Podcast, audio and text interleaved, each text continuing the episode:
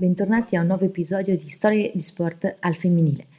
In realtà questo episodio l'avrei voluto girare l'8 marzo, ma ho preferito aspettare per avere un quadro più completo e soprattutto per raccogliere maggior numero di storie. E infatti l'episodio di oggi lo voglio dedicare al conflitto che si sta consumando tra Ucraina e Russia, un conflitto che da qualsiasi prospettiva si possa guardare comunque è sempre una guerra, e quindi mi ha riempito di grande tristezza. E tuttavia anche all'interno di questo momento così triste del nostro secolo tante sono le storie di solidarietà, soprattutto dal mondo dello sport femminile. E la maggior parte di queste storie provengono dal mondo del tennis, che ha saputo anche reagire in maniera abbastanza vigorosa. Iniziamo da una tennista russa, la tennista russa più importante al momento, che è Anastasia Pavlyuchenkova, che il 28 febbraio ha scritto sul suo canale Twitter le seguenti parole: «Ho giocato a tennis da quando ero piccola e ho sempre rappresentato il mio paese, la Russia. Questa è la mia casa e la mia nazione, ma ora sono davvero preoccupata, come lo sono la mia famiglia e le mie amiche e i miei amici. Ma non ho paura di esprimere apertamente e chiaramente la mia posizione. Sono contro la guerra e la violenza». Quindi non è tanto una prospettiva dalla parte ucraina o Russia, è proprio una condanna a quella che è una guerra e quella che è la violenza, che io appoggio completamente.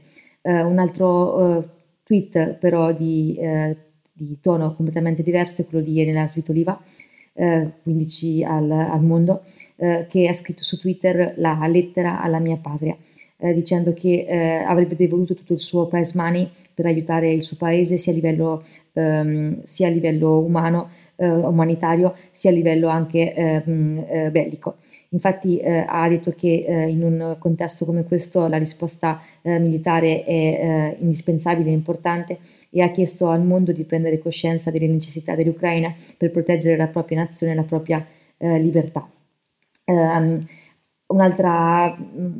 due tenniste che hanno preso posizione in maniera molto decisa sono stata Marta Kostyuk e Lesia Tsurenko, scusate la pronuncia.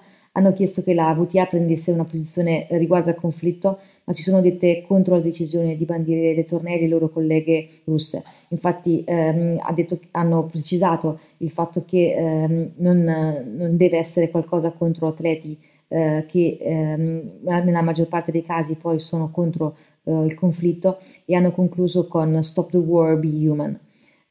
La storia che però mi ha più colpito è quella delle sorelle Yastreskva, Diana e Giovanna, che giocano il doppio, sono due atlete ucraine. Si sono a volte in campo, a volte da una bandiera del loro paese, e la WTA ha postato questo video sui suoi social con la caption Sending Love Back Home.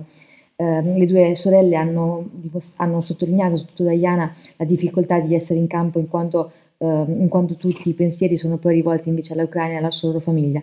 Infatti Diana ha raccontato in conferenza stampa delle ore trascorse in un bunker ad Odessa prima che i genitori prendessero la decisione di mandare i due giovani ragazzi via, mentre loro sono rimasti in città. Quindi possiamo capire proprio anche la difficoltà in un momento come questo, appunto, di scendere in campo, difficoltà che hanno anche incontrato Vika Zarenka, atleta bielorussa. Come sappiamo, la Bielorussia si è schierata completamente a favore della Russia, e anche Vika Zarenka ha comunque mostrato di non essere a suo agio, appunto, nel rappresentare un paese che sta invece comunque sposando una causa la causa della guerra. E, durante il match contro Ribakina è scoppiata in lacrime spiegando che non ci riusciva, e poi in conferenza stampa, appunto, ha spiegato che quel non ci riesco era proprio rivolta al fatto che non riusciva a stare in campo, pensando a tante persone innocenti che in quel momento stavano morendo. Ha poi spiegato qual è il suo ruolo, quale vuole che sia il suo ruolo, come quello di tanti altri atleti in quel momento. Penso che la mia missione sia quella di unire la comunità tennistica, di sostenere l'Ucraina. È per questo che sono qui, ed è per questo che gioco per la mia nazione. Sto cercando di usare al meglio le piattaforme social. Quindi il mondo del tennis è pieno appunto di queste storie, anche da parte appunto poi degli atleti russi che hanno anche loro preso posizione molto apertamente. La Russia è poi molto presente in altri sport come quello che è il pattinaggio sul ghiaccio, che è stato escluso dalle competizioni che ha deciso di escludere dalle competizioni le atlete russe. Un colpo davvero grande se si pensa che le scorse Olimpiadi invernali la medaglia d'oro è andata a Anna Sherbakova di 17 anni, appunto atleta russa. Quindi Anna non potrà partecipare ai mondiali che si terranno a Montpellier in Francia, e la Russia sta cercando in qualche modo di eludere questo no-fly zone per sulla Francia, ma al momento sembra proprio che non ci sia nient'altro da fare. Anche il balletto, il Bolshoi in particolar modo, ha sicuramente preso una posizione verso il conflitto, ma non in maniera aperta, in quanto appunto andare appunto contro quello che è il governo russo per una compagnia di bandiera come il Bolshoi non è così facile. Tuttavia Olga Smirnova ha annunciato che sarebbe appunto fuggita dalla Russia e avrebbe chiesto asilo politico in Olanda, dove al momento si trova e dove già ha iniziato a ballare. Ha spiegato poi che quando è appunto arrivata in Olanda ha spiegato che mai avrei pensato di dovermi vergognare di essere russa, e sono contro la guerra con ogni fibra del mio corpo. Quindi ha veramente sfidato quello che è il proprio governo, e lo ha fatto anche in una maniera molto molto forte. Voglio però concludere con una storia invece di speranza e positiva, che è quella delle atlete del nuoto sincronizzato ucraino che sono state accolte in Italia.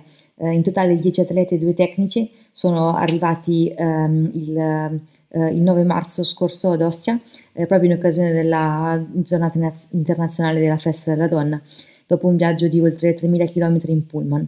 E appunto la Federazione Italiana Nuoto si è adoperata affinché ciò potesse essere possibile, e quindi auguriamo a queste atlete una possibilità di poter allenarsi al meglio e di poter competere presto in quelle che sono le competizioni mondiali. In bocca al lupo a tutte le atlete ucraine, in bocca al lupo a tutte le atlete russe, e soprattutto un abbraccio virtuale a tutto il popolo ucraino, ma anche quello russo, che molto, molto spesso è contrario anche a questa guerra. Grazie per avermi seguito in questo nuovo episodio, e spero che vi sia interessato, e vi aspetto alla prossima puntata. Ciao a tutti!